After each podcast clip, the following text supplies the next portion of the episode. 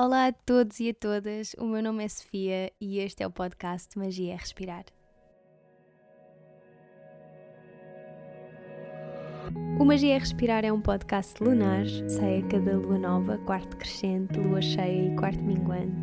E a intenção, acima de tudo, é conectar e poder partilhar contigo histórias, truques, dicas, experiências e inspiração. Inspiração para que possas mergulhar e viajar nesse mundo que existe dentro de ti e reconheças a magia de que és feito. Não aceites nada do que eu digo, não rejeites nada do que eu digo. Contempla.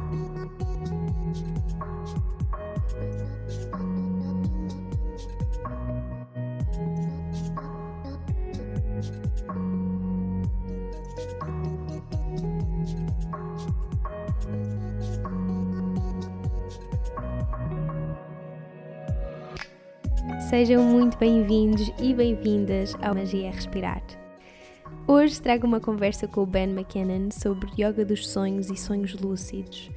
Para quem ouviu o último episódio sobre a viagem a Bali e sobre a formação, sabe que durante a formação nós falámos muito sobre yoga dos sonhos e sobre sonhos lúcidos, e isto foi uma prática pela qual eu me apaixonei muito e trouxe-a mesmo comigo porque fez-me sentido e senti que era uma temática que pouco ou nada é abordada e que eu gostava mesmo muito de trazer essa informação para o podcast.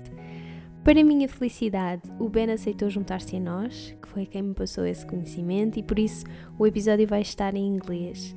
Agora, para quem não se sente tão confortável com o inglês e prefere ouvir em português, eu no final vou fazer um pequeno apanhado de tudo aquilo que foi abordado, mas em português. Portanto, vai ser um género de resumo mesmo.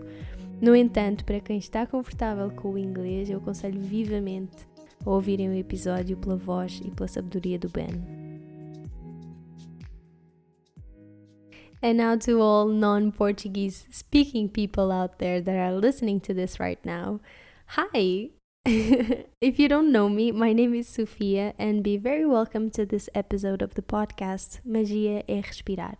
This is mainly a Portuguese podcast. This, we only have one more episode that is in English, and I do this because some topics, like the one we will be sharing today, come to me by amazing people that I get the privilege to meet and that are not Portuguese and that inspire me so much that I just can't not share it here. This is truly a place that I have the privilege to use to share what most inspires me with the hope of inspiring other people and have like this place where I get to have all things that are close to my heart. And that obviously includes people. so today we have with us Ben Mackinnon. I met Ben in the yoga teacher training that I just took with Prana Luz. It's an amazing school led by beautiful teachers. I highly recommend. They happen to have actually a yoga teacher training 200 hours now in India it's going to be in January, if I'm not mistaken. And they're going to have as well a 300 hours in March, April, and this one will be in Costa Rica. So if you're interested, I'll leave the information for that in the description of the episode, and you should definitely check it out. So, yeah, anyway, I met Ben in the yoga teacher training. He came to teach us about dream yoga and lucid dreaming, amongst other very interesting topics that he's gonna, he's gonna mention them. But I was amazed, and it's something that I've been super interested in deepening since I left. So, in this episode, we talk a little bit about Ben's background and his interests and how he got to dream yoga. We talk about what lucid dream is, what does it look and feel like, what's the difference to a non lucid dream, what's the connection between lucid dreaming and lucid living what are the advantages of all these practices? What's the difference between lucid dreaming and dream yoga? And then we finished with some tips to engage more in our dreams and to practice lucid dreaming. I just have to apologize in advance because the audio quality is not the best. We had to record with my phone. We were in the middle of the training. I didn't take my microphone or whatever with me. We had a dog with us, so you're gonna hear her sometimes. Anyway, bear that in mind. I truly hope you enjoyed the episode, so let's just get into it.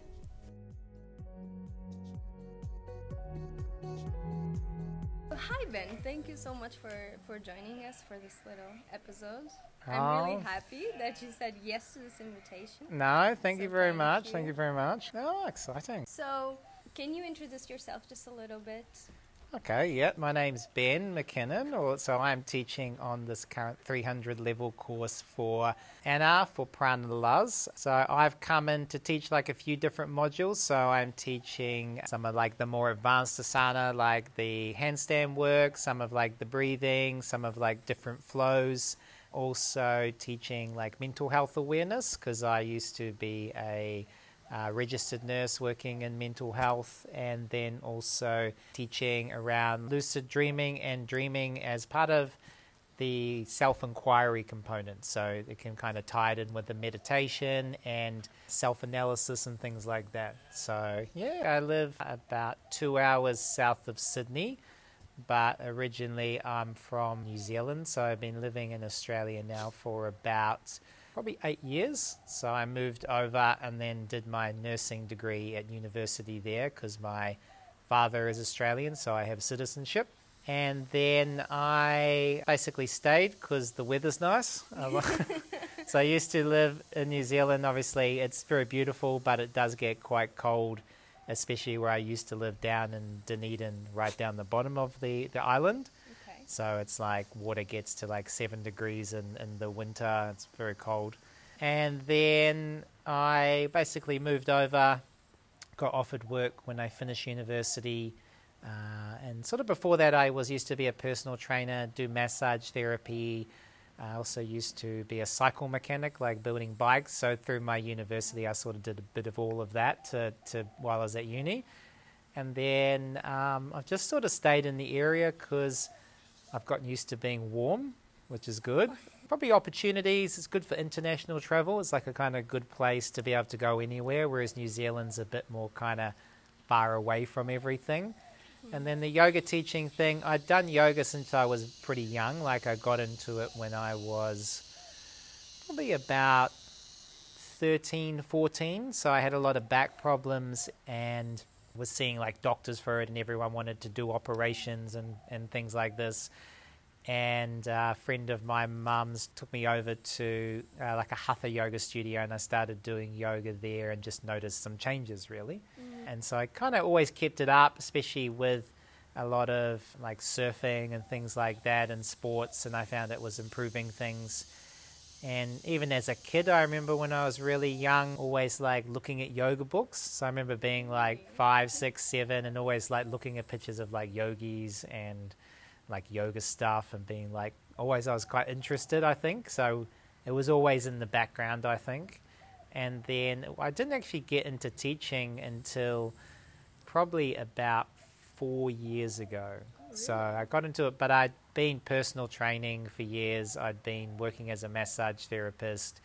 So I kind of knew how to talk to people and I knew anatomy and things from my nursing very well. So I pretty much just came over to Bali and did the course, did a course here in Canggu, and that's actually where I met Anna Lou, who's running the course here. And then that was sort of progressed to me teaching in Australia, sort of on the side of my nursing job, and then slowly with time, more teaching, more workshops, working on more teacher trainings and retreats, less nursing, and then the last few months, no nursing.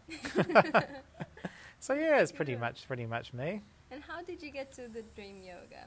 Yeah, it's interesting. I mean, I I'd say as a child, I'd always had a really vivid dream life. So when I was young, I used to, I think now I look back, be having dreams that, you know, were so real that they were just like reality. And even like my mother said when I was young, I used to draw a lot of things. Yeah. So when I was, ooh, we got a Bali dog with us that, that wants love.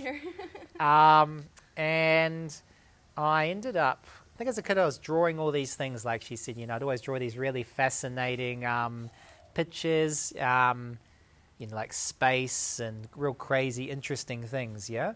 And and mum said it was like prolific, especially when I was young. I was I was drawing all these incredible like things all the time, and I'd say back then I was probably having a lot of dreams, and that was what I was doing. Mm. And then and I think too, I remember a lot of nightmares during that time, like experiences that I might not have been able to really understand as a child. And then I uh, basically kind of fell out of it, I reckon. I reckon when I got to my teens, more my lucid dreams were more like probably I was having a nightmare, yeah.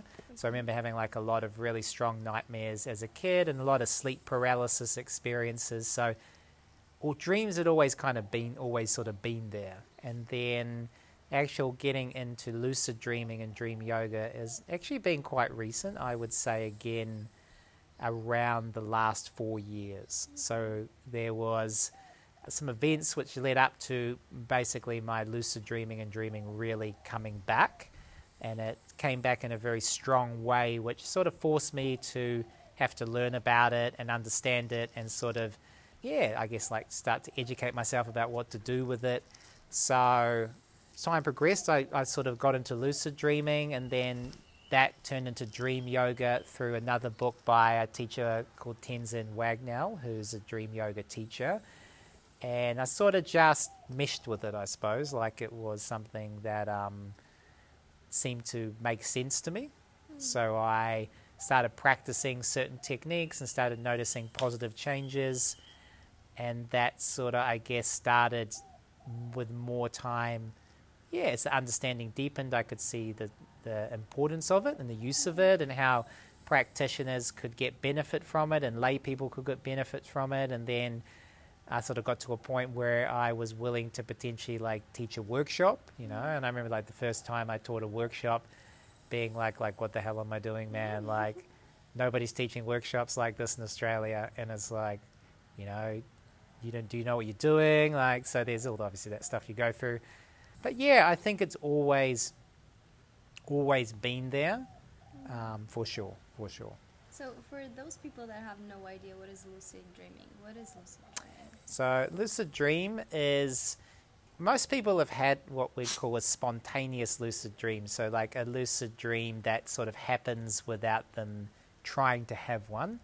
Also what happens is often nightmares are types of lucid dreams. So, probably like to differentiate for most people, sometimes they confuse a vivid dream with a lucid dream. So, a vivid dream would be a dream where it seems like reality or it's like it's so real that when you, you wake up from the dream you you couldn't believe how real it was so we'd call that a vivid dream but not a lucid dream the lucid dream can happen in a vivid dream or a normal sort of non-vivid dream, but it's more the real crux of a lucid dream is while you're having the dream, you recognize that it's a dream, that you know that it is what it is, because we've all had a dream and then we wake up and then we look back and something absurd's been happening or something fantastic that we could never, uh, you know, do in the waking life,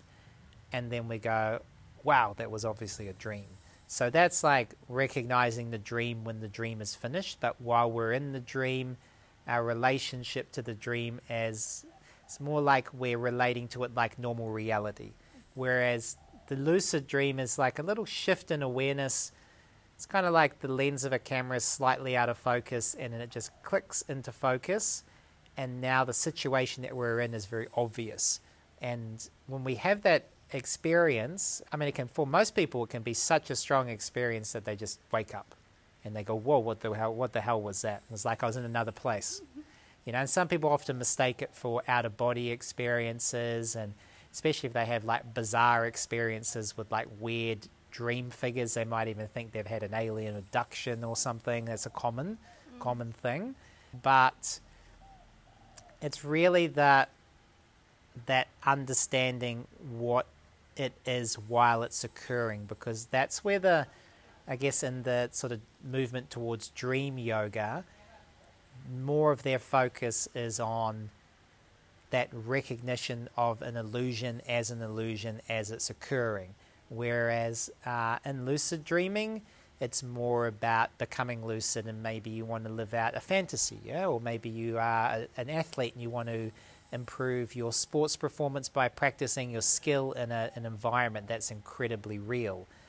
But the first time you go lucid, why it's normally quite confronting or strong experience is it can be like you're standing inside a room and the room is just as real as a normal room when you're awake, but your body's asleep.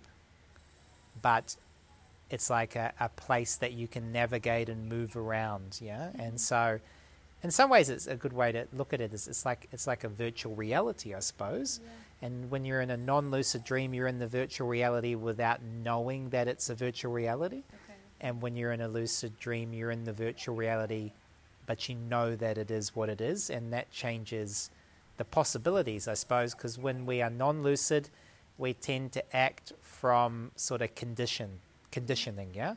So think like in life, if you're non lucid in life, you tend to act from like your conditioning, yeah? So from your parents' uh, upbringing, the social sphere that you grow up with, the you know, beliefs from partners and yourself, previous traumas, and they all sort of shape the way that you navigate your environment in a really unconscious way. Like you, you don't even know you're doing it.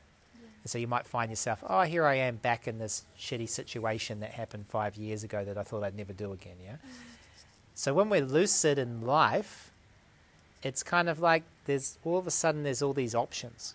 We can kind of go anywhere. We can kind of do anything. We can leave a situation that we've been repeating and create something new. So lucidity, I think there's a lot of links now they show between the effects of being lucid in a dream and neuroplasticity.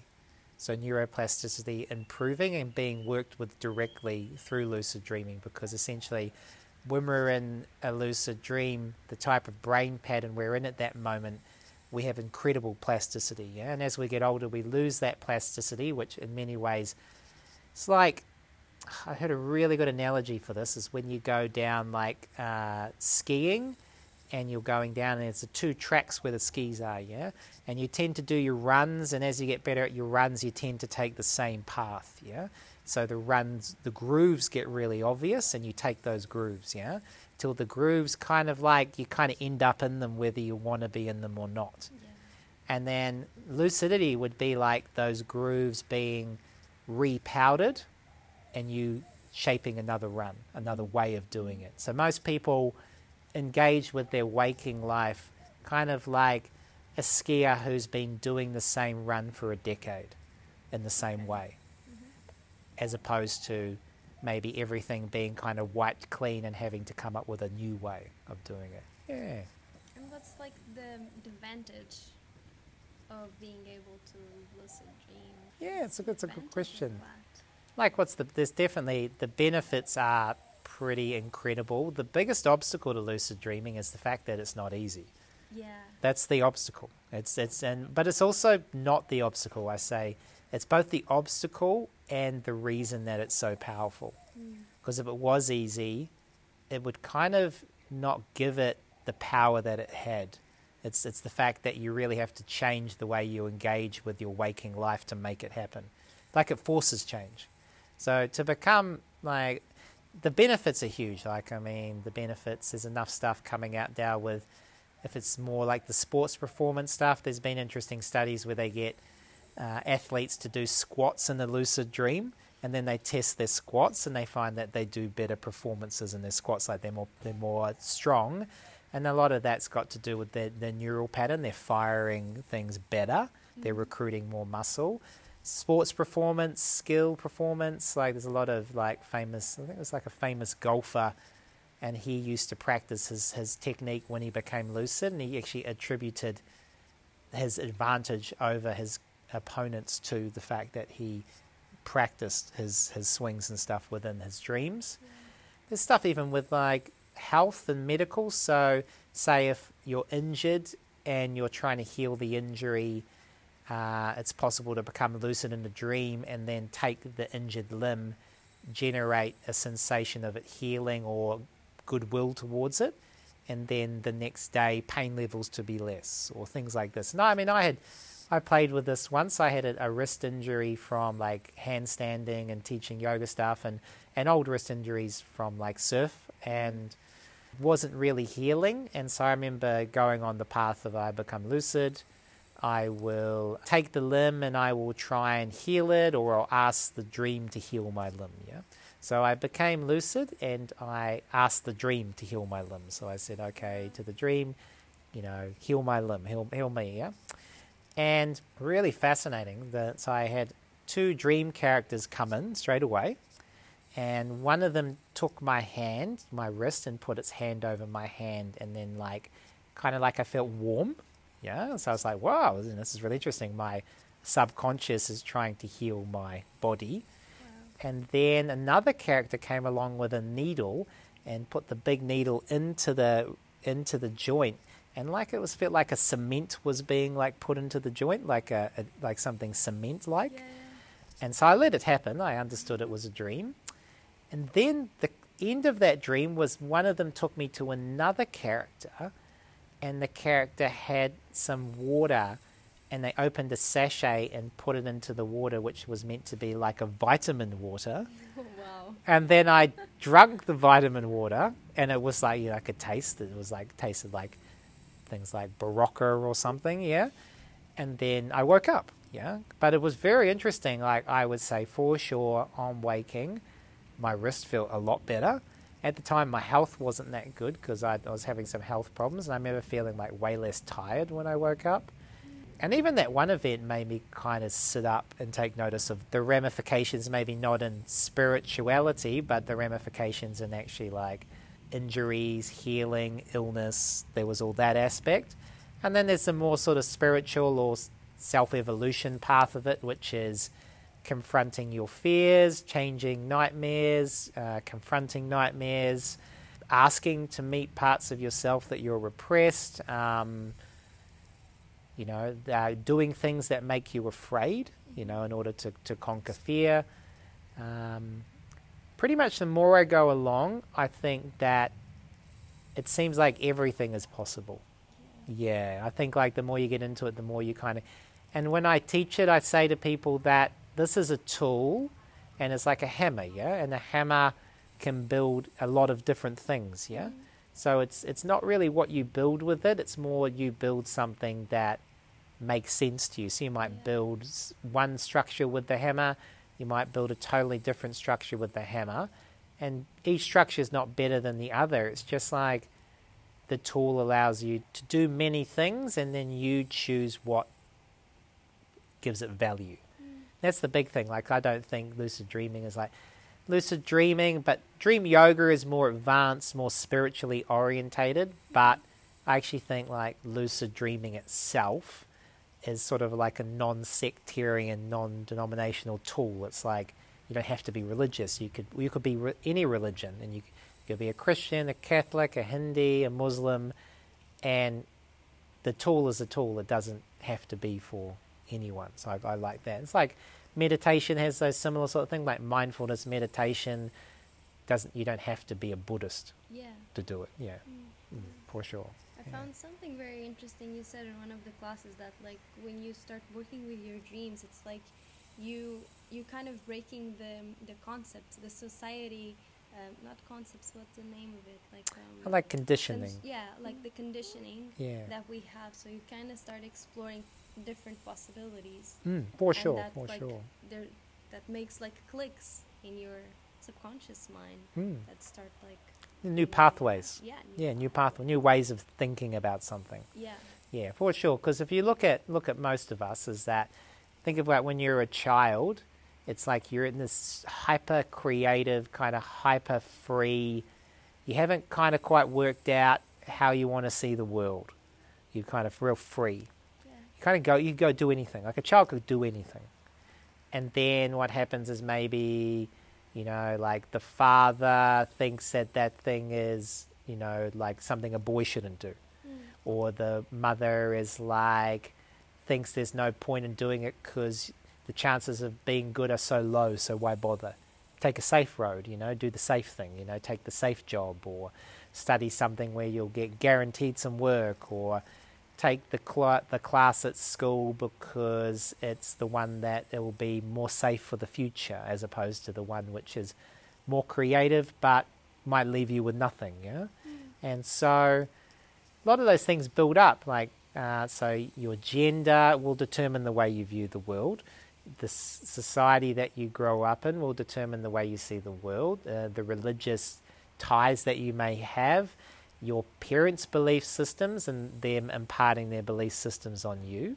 Others, as a child, like making you feel whether you were rewarded or not. You know, so friends, we we might change our behavior to keep friends in order to feel that we're safe and have social ties. And so what ends up happening is it's like these grooves get laid down, kind of like the skier.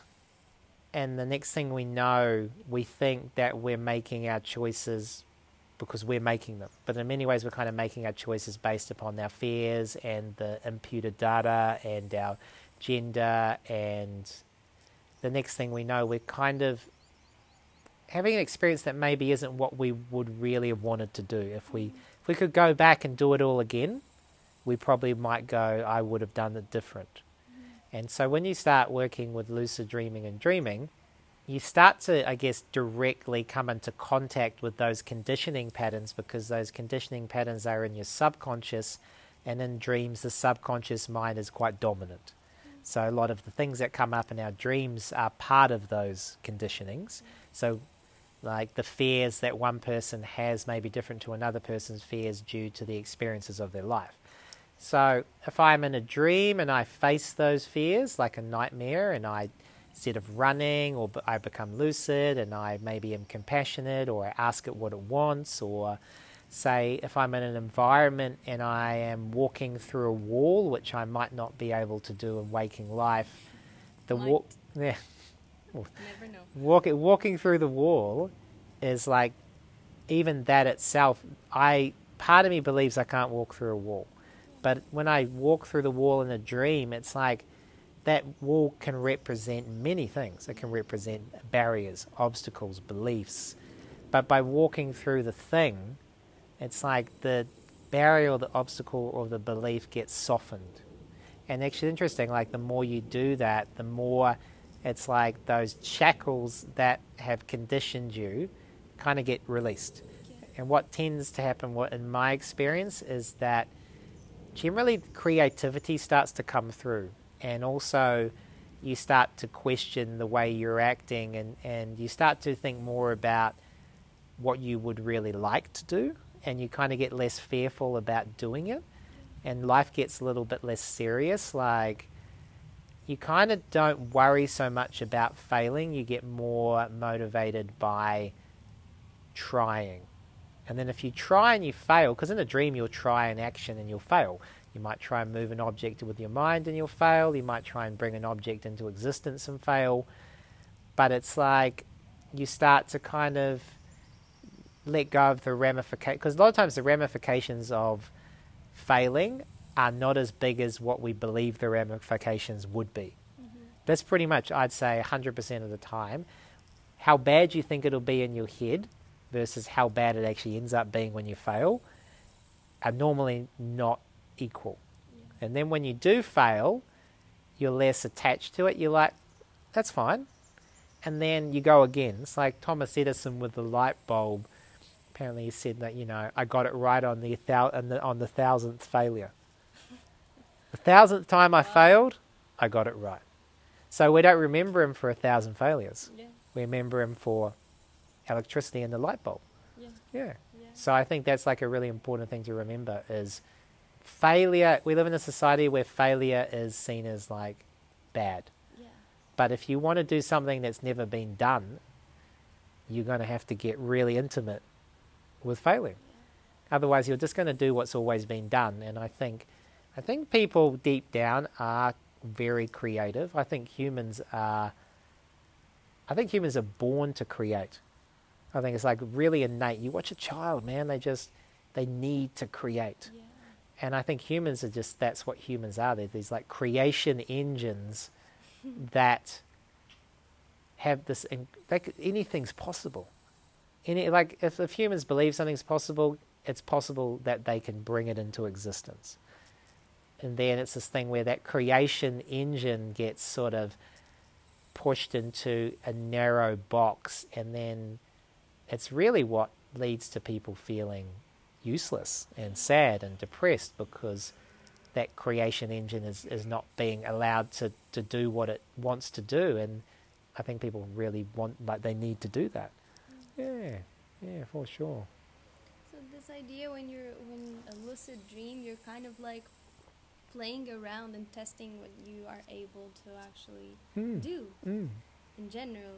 And then once you once you start practicing this, feel like it's like another another stage of lucid dreaming, the dream yoga. Mm. So practically, what is the difference? What are you doing when you're doing when you're practicing dream yoga versus you're lucid dreaming. Ah, yeah, like what is the so the difference really is is where you're going with it. So lucid dreaming is encompasses more than just dreams. So in lucid dreaming, it's that dream, hmm whereas dream yoga is interested in the dream state and the sleep states before it and after it. Okay. So, like when we sleep at night, the dream state will be occurring in the REM or rapid eye movement state. But dream yoga also wants lucidity through what's considered the non conscious states. Mm. They're looking to develop lucidity and awareness through like deep sleep and delta and the hypnagogic state and hypnopompic state, like NREM 1, and they want this continuity. So it's like they want that awareness bleeding into every part of the experience, not just the dream. Okay. So it's it's a more broad. Um, also, too, like it, like to talk about it, like it also encompasses experience that people might have of out of body experiences that falls in part of dream yoga. The approach is more based around working with in dream yoga. It's more based around working with the chakras. So when someone goes to sleep, they focus on maybe a chakra at their throat, and that chakra at their throat um, has certain sort of potentialities. And then maybe later on in the night, they wake up and the chakra, they focus on the chakra at the forehead. Okay. And then later on, the chakra at the heart. So they actually, in a practice, they practice in a more formal way and they may even wake themselves during the night at specific times to change the practice. In what's called sleep yoga, sleep yoga moves more away from the chakras and moves more into the exploration of the states of consciousness where there is no dream. So those are kind of like the two biggies. Also, dream yoga is more interested in not necessarily manipulating the dream, but it has that in it. It's more interested in where is it that dreams birth from and where is it that dreams go to when they dissolve and what is that place. Yeah, I guess that's a quite a change in the attitude. It's not so interested in the, the apparitions or the reflections, but it's interested in the scene or the stage. Mm. And the stage that kind of starts the the movement from improving yourself, which is more like lucid dreaming, like self development.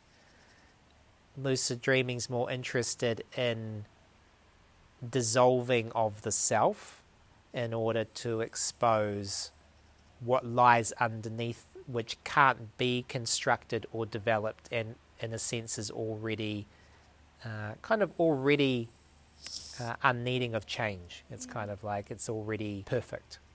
So we have this thing in our society where we, you know, we we get older, and so we don't want to get old, or we want to get better at something, and we want people to like us, so we we try and improve ourselves, like self improvement. So, like in Western society, the whole self improvement life coaching thing is like big, yeah, it's big. You know, you go to a life coach and you talk about your goals and your plans for the future, and it's really good to think about the future and what you want to happen. But also sometimes when you just work in that way, you actually become more attached to yourself, and when you become more attached to yourself, it's like your attachment to yourself is also what makes you suffer a lot. So if you can like soften the attachments to yourself, uh, which is more the, atta- the the dream yoga focus, they see that as very uh, important when you die. So dream yoga is the difference really between dream yoga and lucid dreaming is dream yoga is preparation to die. Lucid dreaming is self development and self improvement. That for me is kind of like the line where they, they go is one is preparing you to die and let go of who you are, and one is developing yourself to be the best you could be. Yeah, and it's kind of like the, the difference, I think. Yeah, Yeah. today kind of hit me when we were watching that video, and the guy was saying that um, we spend like 25 years of our life dreaming and yeah, like sleeping. sleeping, yeah, yeah. And it's like suddenly I got that feeling of like, wow, yeah, this is time we could actually be using to work on ourselves. and Develop, to yeah, to develop. To develop. Yeah, yeah, for sure. I think it's um you know, say yeah, like you're saying, if you live to seventy five and you're sleeping eight, sleeping eight hours a night, there's twenty five years, and you think like maybe for a third of that you're dreaming. So in like a ninety minute dream sleep cycle, you might spend about thirty minutes dreaming on average. Okay. So let's say a third of the third is a dream, Yeah. and the other two thirds of the dream have no dream, like of the sleep. So now that's where dream yoga comes in further. It's like, okay, there's actually another two thirds to that eight hours. Mm.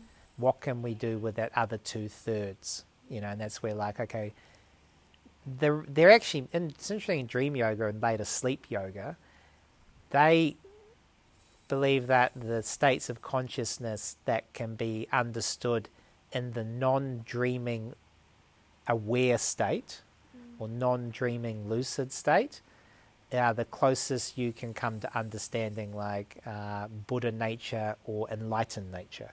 So they work first with dreams because it's easier because there's there's objects and subjects, and then they start to break down the objects and subjects.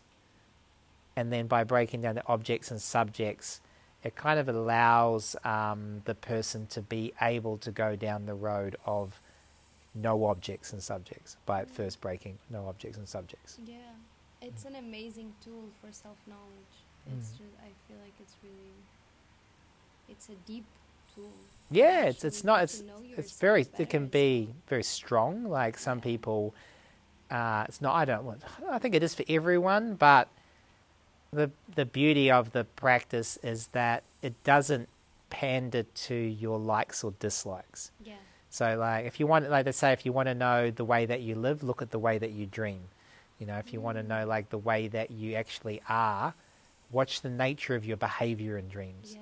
And I've noticed that. Like, I noticed my behaviors change in dreams, even when I'm not lucid. Like, I had this non lucid dream maybe about five nights ago, and there were these people trying to get out of this place, and they needed, like, someone to help them get out, but the, the helping them get out meant that I couldn't get out.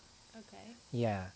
And I wasn't lucid, yeah? It was non lucid dream, so I was engaging like it was reality.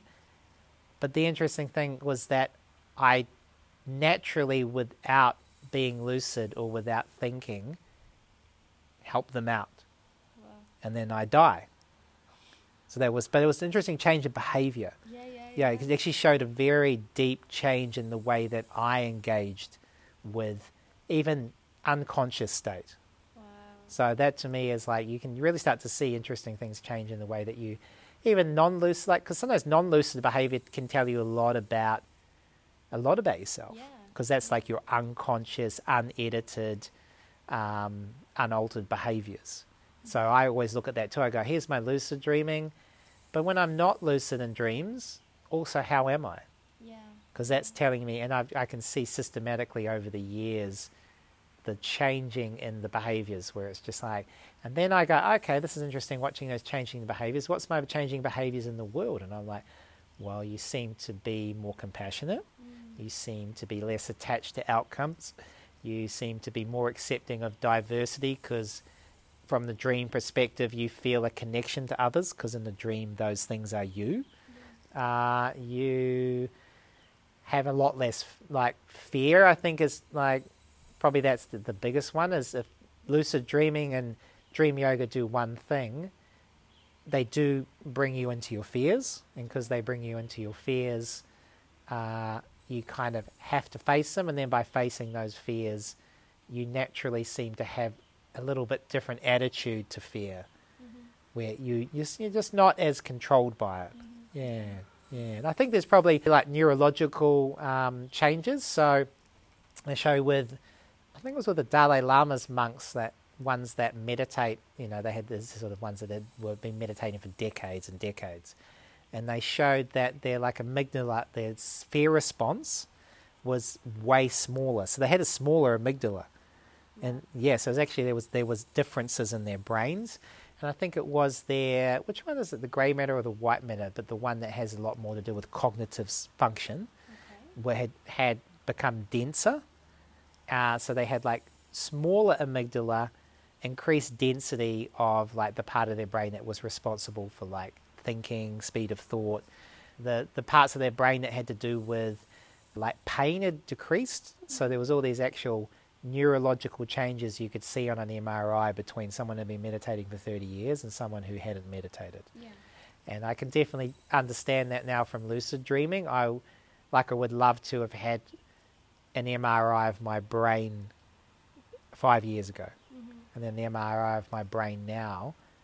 Whether there was a change or not, Yeah. but it, that's interesting. Like the parallels is was there actually physiological changes? And you think yeah, that's pretty cool that you can do something, and then with time, your actual structure's changing. Yeah.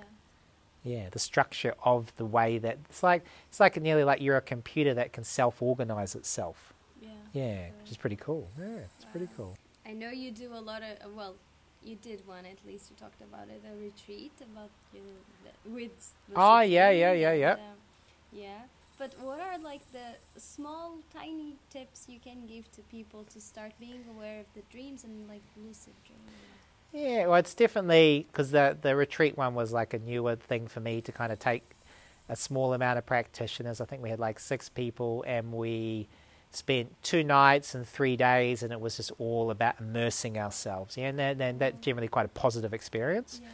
But as far as like starting a practice, most people the problem is they go too hard and then they stop. Yeah. So this is a practice that doesn't happen like you don't do it for six months and then stop. It's like you need to find this thing where you keep it up for a really sustained. It's like a slow burn, yeah. Yeah.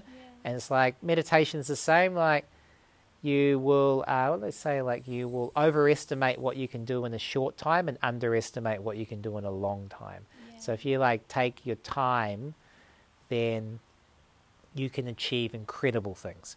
But if you kind of go for the, the fast, you'll kind of discourage yourself yeah. and you'll stop. Yeah. So probably the first part of it is start to try and become aware of your dreams. So that's called the dream diary, just having something that you write in. And it doesn't have to be hyper detailed, it can just be more in the morning when you wake up, casting your mind back and writing down anything you can remember. And it doesn't have to be incredibly detailed from like a dream interpretation point of view, but just that act can itself induce a lucid dream because it's like you're it's like you're extending your hand to your subconscious and you're saying that you are interested in, in listening to it. Mm-hmm. Because that's essentially what it is. It's like your car, you go, okay, well, that's what it's doing. Do I want to get involved in a conversation with? And as you kind of do that to it, it kind of comes back and gives you more. Yeah. It opens the door. It's like, oh, you're interested in what I have to say. Okay, I'll start opening up to you. And there's obstacles. Like generally, the biggest obstacle for most people is not remembering. Yeah, I was gonna say that because so many people don't. Common, remember. common. And most people say, I don't dream. But if we were to put an EEG on their head while they slept, we would see at some stage their brain waves would change and they would be dreaming, and they would show dreaming activity. Yeah. That there was activity and experience. And sometimes when you come out of a dream, there's this weird, like, erasing mechanism that happens, and, and that could be seen as like an evolutionary response in some ways to, I guess, like the past, where maybe, you know, primordial man or like Cro Magnon man getting confused Mhm. about what they were, you know, so it's better to forget. Dreams are more like run throughs of, you know, fear responses or run throughs of life the next day or staying alive. But the main thing with remembering is you need to be motivated. You really want to remember. So if you go to bed and just tell yourself as you fall asleep, tonight I'll remember my dreams easily. Tonight I'll remember my and dreams. And with time, that helps. Another one is when you're in bed at night, you just relax and you cast your mind back through the day and just remember the details of the day. And that is using the same type of memory that you'll activate. So, those are kind of like the best ways. And then once you're writing your dreams, after maybe a few weeks, you'll notice some patterns. So, you might notice that there's something that commonly happens, which might be uh, like a regular occurrence. Like for me, it might be my mum in her mid 30s, but now she's in her mid 60s, or it might be finding yourself at your job, but the structure of the place you're working is different. And you, once you start to pick up these regular oddities, you can use those before you go to bed as like little memory triggers to say, all right, tonight if I go to bed and I'm at work and the structure of the building is different, I must be in a dream because that doesn't happen in my waking life. So that's a dream sign.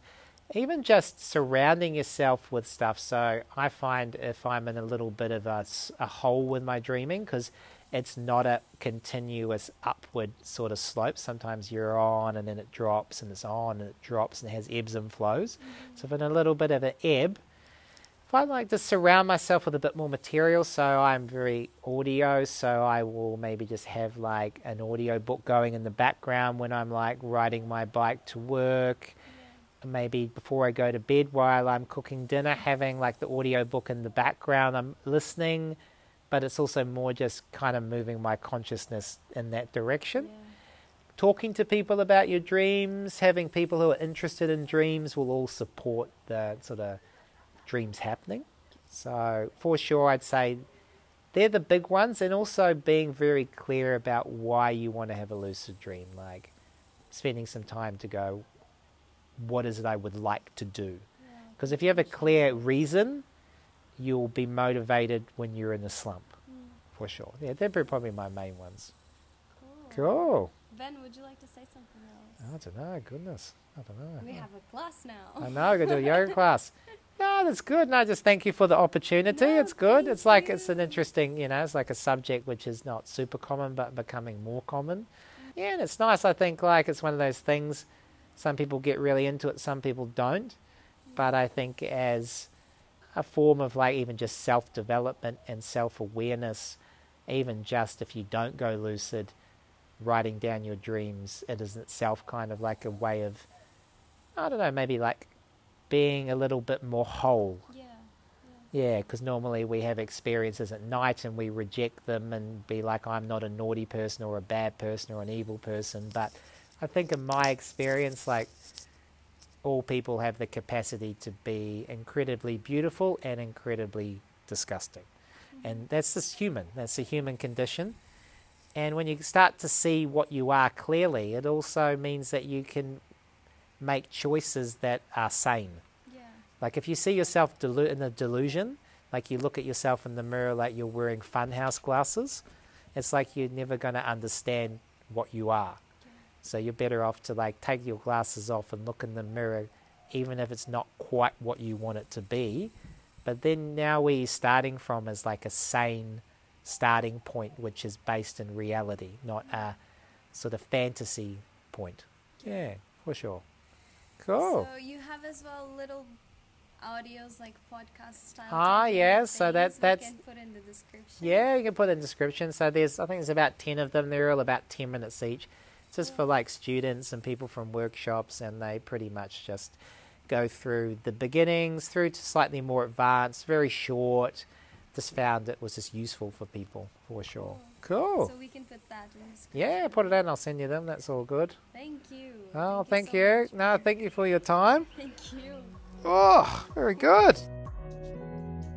Thank you so much for being on that side and for the interest that brought you until the end of this episode. I hope you enjoyed and I hope you had a really good time with us. Don't forget to rate the podcast if you're listening on iTunes and you liked it. Leave a comment with your feedback, and I hope you have a wonderful day and wonderful dreams. Namaste.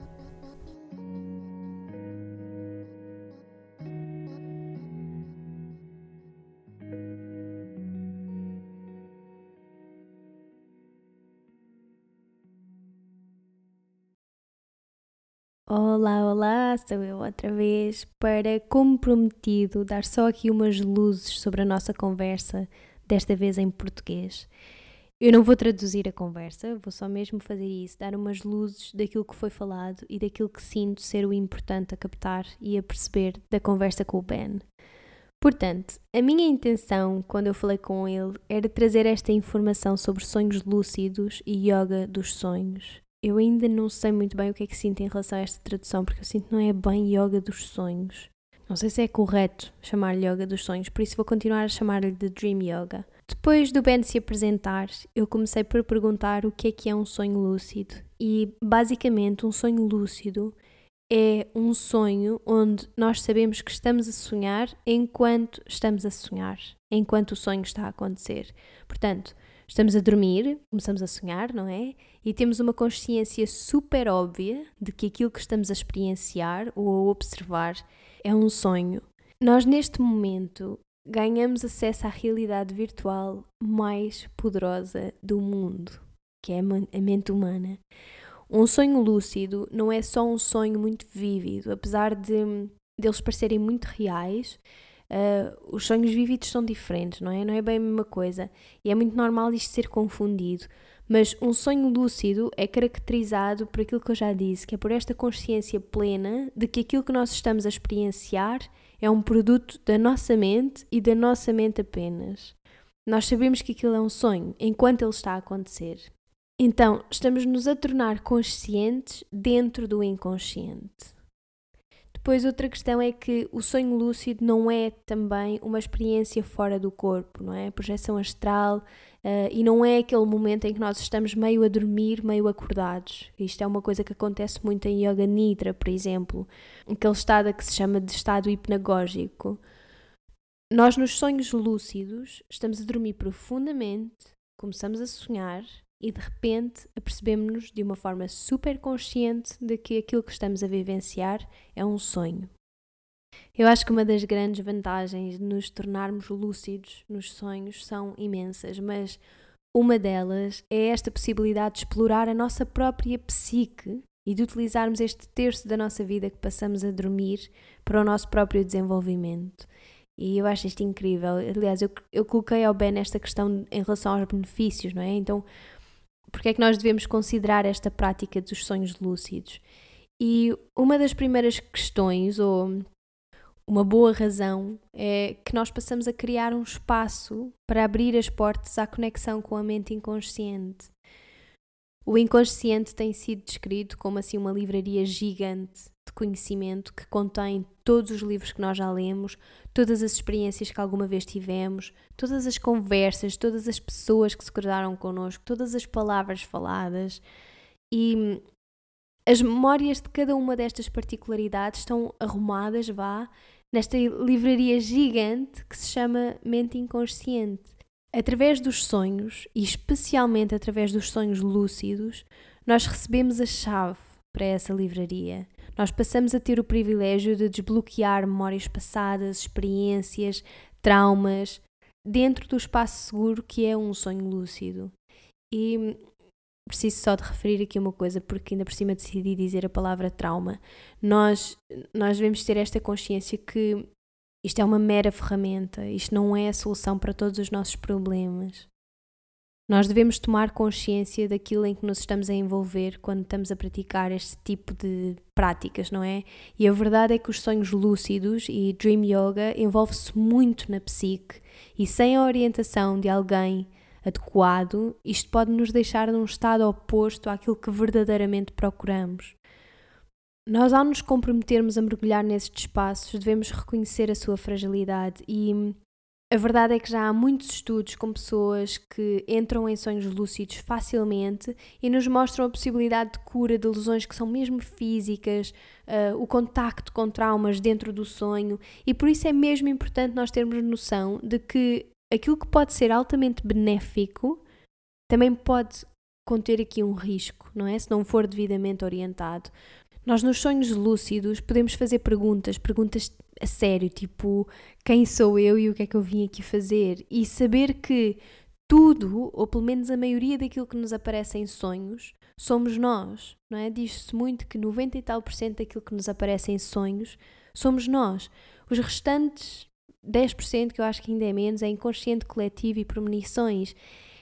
E isto são áreas muito sensíveis, muito vulneráveis, portanto, é importante que exista algum acompanhamento quando estamos a fazer este tipo de trabalho espiritual, vá. E como eu estava a dizer, se nós sabemos que aquilo que nos aparece em sonhos, a maioria das coisas que nos aparecem em sonhos somos nós, uma coisa incrível a fazer assim que percebemos que estamos num sonho, num sonho portanto, assim que obtemos essa lucidez, é começar a abraçar tudo aquilo que está à nossa frente. E quer dizer, se isso não é trazer amor e compaixão para nós mesmos, não sei o que é que é, porque de repente estás num sonho em que tudo aquilo que está à tua, à tua frente é uma representação daquilo que tu és e são partes de ti. Portanto, bora abraçar isso. Eu, eu, eu acho que assim a primeira coisa que se deve fazer quando ficamos lúcidos em sonhos é começar a abraçar tudo. É incrível. Podemos também pedir ajuda, podemos pedir conselhos aos nossos sonhos e temos respostas. Portanto, isto para dizer que isto é uma prática mesmo muito poderosa. Depois, outra questão que abordámos foi a diferença entre sonhos lúcidos e Dream Yoga. Os sonhos lúcidos são maravilhosos para tudo aquilo que eu já abordei, mas a diferença com Dream Yoga, por aquilo que eu percebi por enquanto, é que Dream Yoga é uma prática budista e, quer dizer, é uma prática budista, mas pode ser praticada por qualquer pessoa, mas a sua origem é essa. Um, e é uma prática espiritual que prepara para o processo da morte e para a morte em si. No budismo tibetano acredita-se na vida depois da morte, não é? E então existe um espaço, o bardo, que é um estado de existência entre a morte e o renascimento. E diz-se que este espaço é um espaço assim alucinatório e muito parecido com o espaço dos sonhos lúcidos, não é? Com sensações muito próximas dos sonhos lúcidos. Então, aquilo em que se acredita no budismo tibetano é que se nós nos tornarmos extremamente eficazes nesta arte de nos apercebermos conscientemente do reino inconsciente, este momento que nós temos num sonho lúcido de ah, isto é um sonho, claro, isto é um sonho. Então, no momento em que nós estivermos neste reino e neste espaço que é o bardo, somos capazes também de identificar e de perceber esse momento, não é? Despertar para um ahá. Não é tipo, ahá, isto é um sonho.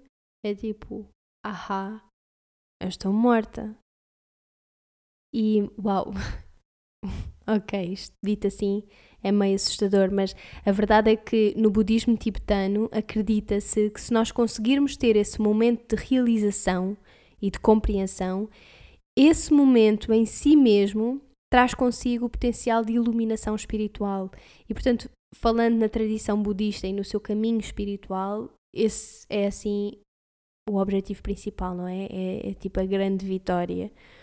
E por isso é que isto é uma prática tão presente e tão importante no budismo tibetano. Portanto, ok, fala-se de sonhos lúcidos, não é? No, em Dream Yoga, mas a intenção vai muito além de atravessar paredes, de controlar a direção da história dos nossos sonhos, não é? Dream Yoga tem esta intenção profunda de preparar para a altura da morte. Ok, agora vou só terminar aqui com a indicação que o Ben nos deixou de dicas para poder começar a explorar estas práticas, ou mais especificamente, uh, começando pelos sonhos lúcidos. Muitas pessoas acreditam que nem sequer sonham, e a verdade é que toda a gente sonha, mas nem toda a gente se lembra dos seus sonhos. E eu acho que o importante primeiro é comecemos a dar atenção aos sonhos, porque muita gente, muitas pessoas dizem eu não sonho, eu não me lembro dos meus sonhos, mas quando é que foi a última vez que tentaste recordar os teus sonhos, não é? Antes de ires dormir, tenta mesmo que aquela meia hora antes de ir para a cama seja sagrada. E se realmente tiveres essa vontade de recordar os sonhos, tenta ler sobre sonhos, tenta recordar algum sonho que tenhas tido, ou, ou mesmo ver vídeos que, a falar sobre Dream Yoga e Lucid Dreaming, o que seja. Recorda algum sonho que tenhas tido e se não te lembras de sonhos, tenta recordar o teu dia. E, e isto por acaso é uma prática que eu acho que ajuda muito, mesmo quem, quem recorda os seus sonhos com facilidade, o recordar o nosso dia ajuda-nos muito a recordar os nossos sonhos, porque é, memória, é exatamente a mesma memória que nós vamos ter que ativar para recordar os sonhos. Portanto, é muito bom antes de irmos dormir fazer tipo uma passagem pelo dia e pensar mesmo, literalmente, acordei, fiz isto, depois fiz aquilo, depois aquilo e até ao momento em que estás agora, não é? Este momento em que estás a recordar. Depois, outra indicação que eu acho que ajuda também muito é antes de te ires deitar ou mesmo enquanto dormes, dizeres para ti mesmo, para ti mesma, eu recordo os meus sonhos em detalhe. Eu recordo os meus sonhos em detalhe. Eu recordo os meus sonhos em detalhe. Às vezes até ajuda ir dizendo isto durante o dia. Outra questão é que nós, quando acordamos, muitas vezes começamos-nos logo a mexer na cama e uma boa indicação para recordar os nossos sonhos é não o fazer.